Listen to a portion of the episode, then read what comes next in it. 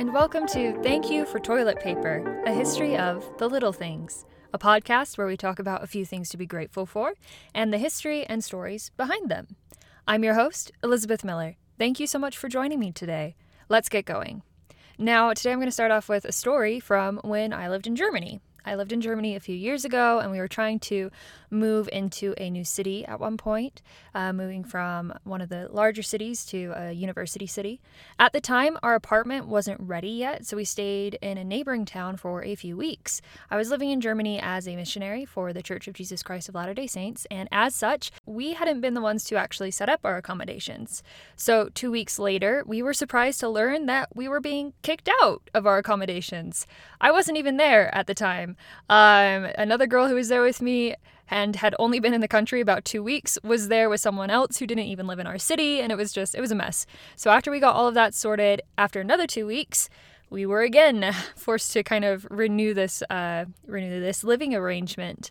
And that went on for a couple weeks, for I think more than a month. After a while, the leader of that area for the missionaries got in contact with our landlord, and we learned that our apartment wasn't even finished being built. Over that weekend, our landlord went to the nearest bar and offered to pay anyone who would help him finish the apartment over the weekend. A few days later, we were moving in.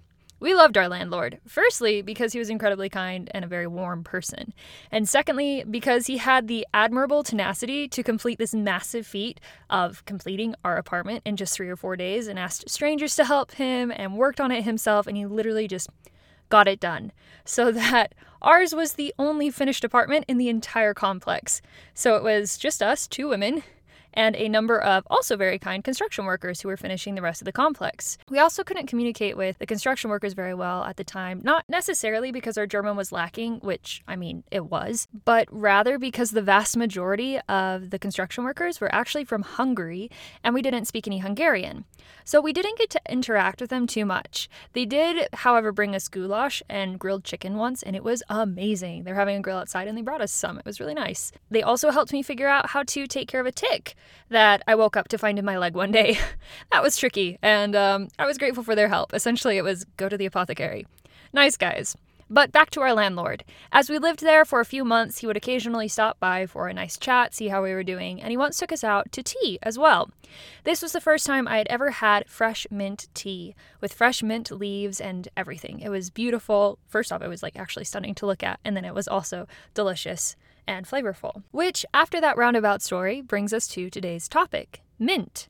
Because mint leaves now remind me of my fantastic landlord in Germany, nearly getting kicked out of our apartment multiple times, and our very welcoming and kind Hungarian neighbors.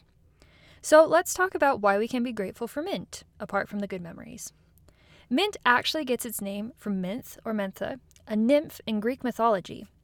The legend goes that Minth was in a relationship with Pluto, or Hades, depending on whether we're using Greek or Roman names for the gods here, which made Proserpine, or Persephone, Pluto's wife, upset. In response, Persephone turned Minth into a plant. This was mint. This plant crept along the ground, and Persephone had turned her into this with the intention of Minth being stepped on forever.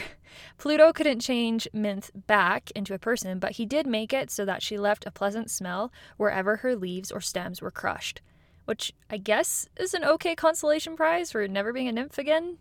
Mint isn't the only name for the plant, though. In India and a number of other countries, mint is also called pudina. In ancient Athens, it was common practice to put different scents on different parts of the body, and the mint scent was used on the arms. By rubbing the mint on their arms, the Greeks also believed that this would make them stronger. It is possible that the Romans introduced the English to mint before the 1440s. In Rome, mint was known as the herb of hospitality. There's another myth that goes along with this meaning. The story goes that two strangers were visiting a village. During their visit, everyone ignored them. They didn't offer them food, drink, no kind of hospitality. Eventually, an elderly couple invited the strangers in and prepared a meal for them. They then rubbed mint on the table to create the refreshing smell and get ready for the feast that they were about to eat. At this point, the strangers revealed themselves to be the gods Zeus and Hermes. They honored the couple's hospitality and made their homes a temple. From the story, mint came to represent hospitality. The English also used mint to air out and prepare rooms for guests. In biblical record, mint was used as a means of paying tithes. Ancient Hebrews also used mint on synagogue floors in order to create a pleasant scent. In Japan, the Japanese have used peppermint oil and menthol for centuries. In the 14th century, there is even evidence of one of the first toothpastes, with mint being used to whiten teeth. One superstition around mint was that it should not be cut with iron. There wasn't a reason, it was just considered a bad idea. Mint was most likely brought over to the New World or the Americas in the 17th century by the Pilgrims. Throughout history, mint has had many uses. Spearmint was pulverized and added to milk, as it was believed to lengthen the shelf life of milk, preventing it from curdling. Mint also kept rats away. Its dried leaves have been used to whiten teeth and have also been used as a bug repellent. It has been used to treat digestive problems and bad breath. Mint can be used to kill wasps, ants, cockroaches, and hornets as an insecticide. It is used in medicine, health, and beauty. It's also an appealing ground cover plant in gardening. Anciently, mint was used medicinally to treat stomach aches, chest pains, and sometimes irritable bowel syndrome. These days, mint is used in cosmetics and aromatherapy, and may also be helpful in relieving nausea when coming out of surgery.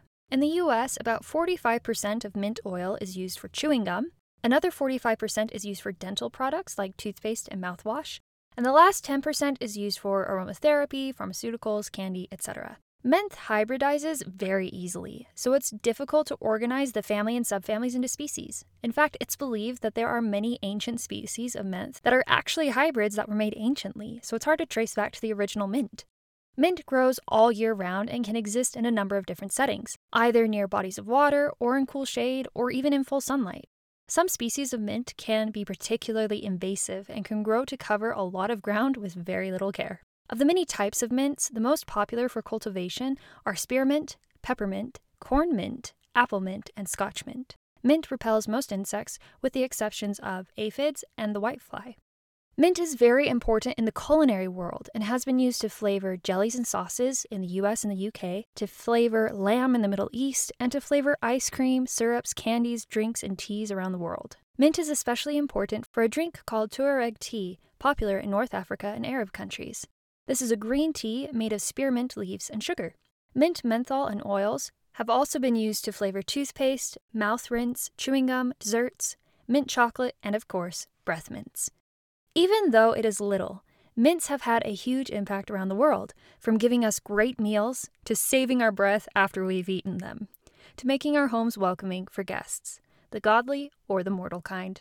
So I'm grateful for mint. They've made for a lot of enjoyable memories. That's it for this week. Thank you so much for listening, and I hope that you have a wonderful day. Take care.